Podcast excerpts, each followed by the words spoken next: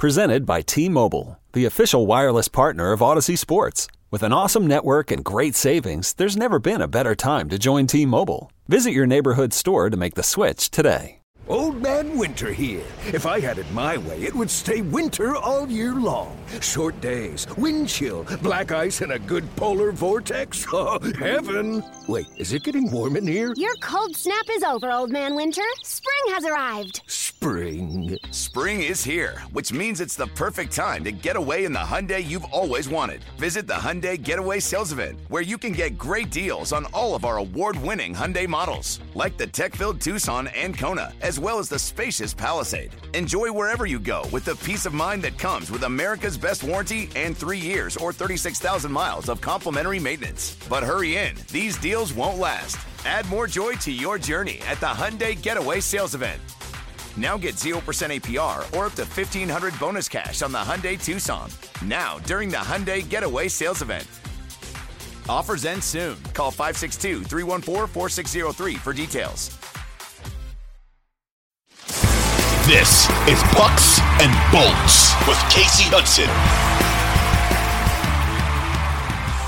Had on the quick road trip, two games. We talked about it with Bobby the Chief Taylor. He mentioned the fact that the Red Wings are a solid team. They have Musi, who's the former assistant coach here with the Tampa Bay Lightning. He knows these players. He knows Coach Cooper. He knows the structure, and he has done well at really using that against these guys and piecing together a strong Red Wings team. Um, the Bolts were 0 2 versus the Red Wings. So the only positive that's going to come out of this entire spiel is the fact that the Lightning finally beat the Red Wings this weekend 3 to 0. But that was not because they were playing great hockey. It's because Vasilevskiy had an amazing game. He fought for the shutout that he deserved multiple times this season. So at least he got the job done. The only scary part with that is that the way the defense played in front of him, but they were without Eric Cernak after he got suspended for elbowing on Thursday's game. So you were hoping to just kind of see this complete revamp from a team that we know knows how to bounce back and just switch gears very quickly. They head over to Pittsburgh, lose to the Penguins, who put up seven goals on them.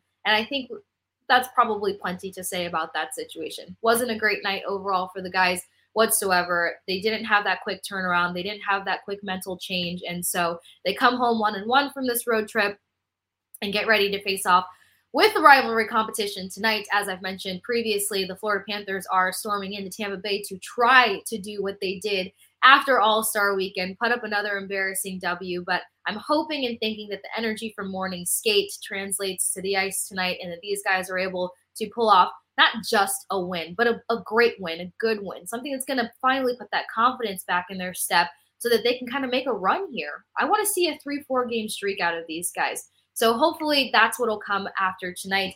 You guys know the deal. Matthew Tkachuk been on a tear since coming back from All Star Weekend. Um, Spencer Knight is in the NHL program, but just two seconds on that.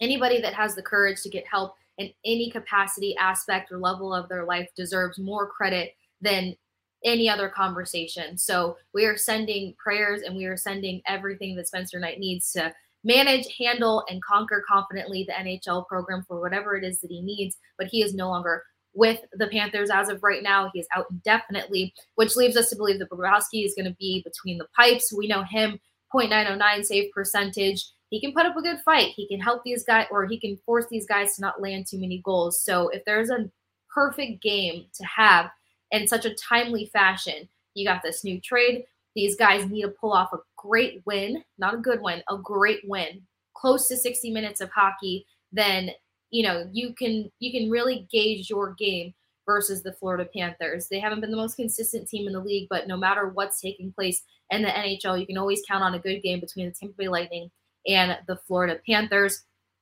So let's see where Tanner Jeannot lands. Let's see what's going to come of this third line.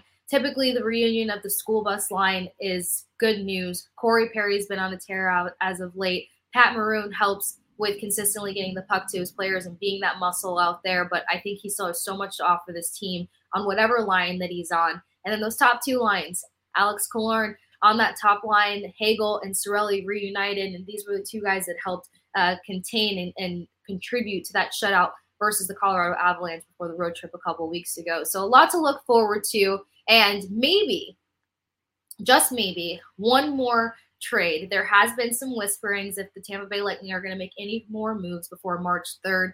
Now, of course, a few people have discussed the fact that there still should be a move made for a defensive or defenseman Yo, Trey. Kevin, what's up, man? You know, I've been thinking, what would have happened if the NBA never vetoes the Chris Paul trade to the Lakers and we get CP3 in the same backcourt as Kobe in LA? Well, you get a very happy Jack Nicholson for sure. And the Lakers probably win a bunch more championships. CP3 finally gets a ring or two or three, and the Kardashian empire is forever altered. What did you just say? Hey, everybody, I'm Trey Wingo. And I'm Kevin Frazier, and we're teaming up on a new weekly sports podcast from Wondery, Alternate Routes. As former Sports Center anchors and current sports obsessives, we're consumed by all the what if questions that make being a sports fan so excruciatingly fun. If you're like us, then you also live and die on the fallout from every drop pass. Or play call. Each week on Alternate Routes, we'll take a flashpoint in sports, break down what actually happened, then explore every alternate scenario and the ripple effects it would have caused. Follow Alternate Routes on the Wondery app or wherever you get your podcasts. You can listen early and ad free right now by joining Wondery Plus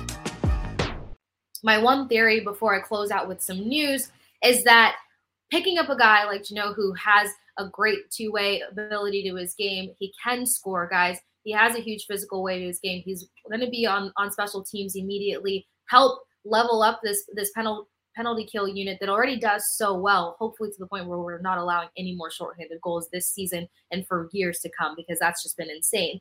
But having a guy with those particular skill sets you don't need a flashy defenseman. They need a true stay at home defenseman. Somebody very similar to Ryan McDonagh that can come at a cheap price. And when you're looking at a, a, a real stay at home defenseman, you don't have to go out of pocket crazy money for him. Think about how Savard contributed to this team. Think about what Luke Schenn has brought to this team, a name that has been also circulated a lot to potentially come back to the Tampa Bay Lightning.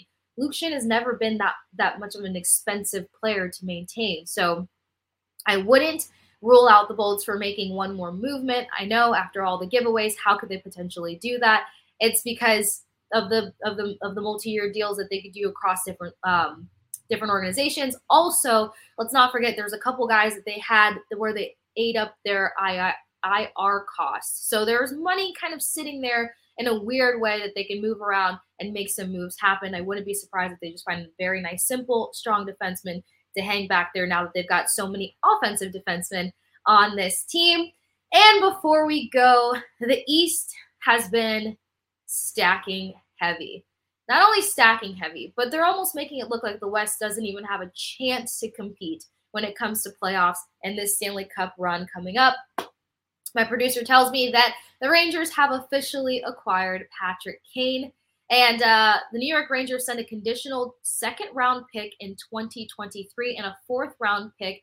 The second rounder turns into a first round pick in 2024 or 2025 if the New York Rangers make conference finals. So uh, if the East wasn't already getting scary, that's scary. If Patrick Kane brings that heat that he's been generating over in Chicago for the last month and a half to the New York Rangers, it's going to be a hell of a playoff run that everybody's getting ready to make here. We can already kind of tell what teams won't get too deep into it, but um, as for the moves that Toronto made, I know Bolts fans, you're like, look, the Maple Leafs are going to Maple Leaf. Do I believe that to an extent? Sure.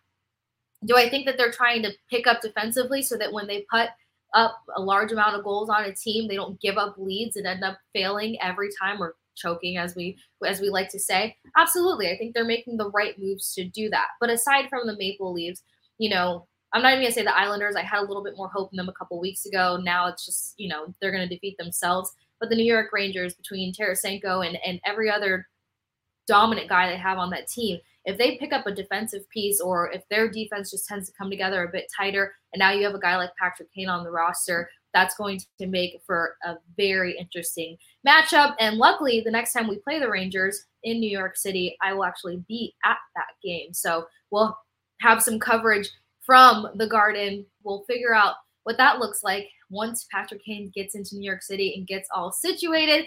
As for now, East is ramping up.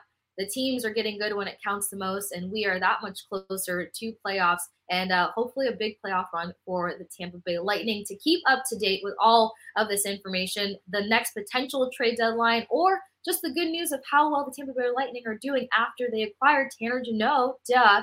Download the Audacy app, search Pucks and Bolts, hit the auto download button, and have all these brand new episodes just sitting there waiting for you. Now that we are in that second chunk of the season, we'll have that much more information, sit downs with players, and uh, hopefully some more in depth conversation of what to expect here. And again, good feelings about where this team is heading in the right direction and how well they'll pick up at the end here. As for now, guys, I'm Kasey Hudson, and thank you for joining me for another episode of Pucks and Bolts.